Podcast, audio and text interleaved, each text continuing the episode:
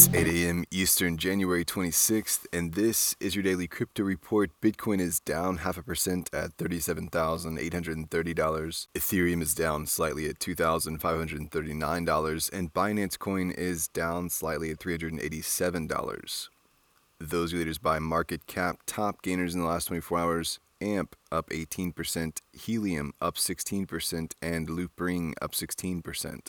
Today's episode is brought to you by the digital marketplace Ungrocery. If you've ever thought about who your food comes from, Ungrocery is the place to shop. Join the food people online at ungrocery.com. Well, executive directors within the International Monetary Fund are asking El Salvador to remove Bitcoin's status as legal tender, according to an announcement from the IMF yesterday. The request stressed that there are large risks associated with the use of Bitcoin on financial stability, financial integrity, and consumer protection, as well as the associated fiscal contingent liabilities. This is particularly important from a political angle the IMF is apparently in talks to lend $1.3 billion to the Central American country, and Bitcoin may be slowing them down. Ripple has announced a stock buyback. It's repurchasing equity shares from investors in its Series C, including Tetragon, which sued Ripple unsuccessfully last year. Obviously, that relationship soured. Ripple's previous valuation was $10 billion. Their new valuation is $15 billion. The company says that its RippleNet platform has seen transactions double in 2021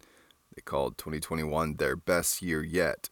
Well, Diem Ni Libra, the stablecoin pet project of Meta Ni Facebook, may be headed to the stable for good. According to Bloomberg, the Diem Association is in talks to sell off its assets and return capital to investors, though it's unclear who actually did invest in the project. Diem members include some big names that might have been on that list Uber, A16Z, Spotify, Coinbase, and Ribbit Capital. The group has apparently held discussions with investment bankers over selling IP and with HR about trying to find new employment for its engineers. Meta's crypto lead David Marcus, a co founder of Diem, resigned from the company last fall. It's a trickle of an ending for this once ambitious Facebook project. And finally, crypto art DAO Pleasr DAO is raising $69 million because, of course, they are. This external injection comes after an undisclosed amount from A16Z that arrived in December. Pleasr DAO is aiming for a valuation of $1 billion.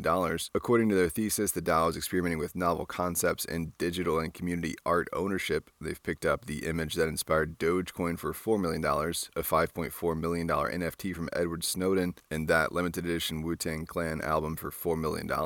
That's all for us today. Visit us at dailycryptoreport.io for sources and links. Add us for Alexa Flash Briefing and listen to us everywhere else you podcast under Daily Crypto Report.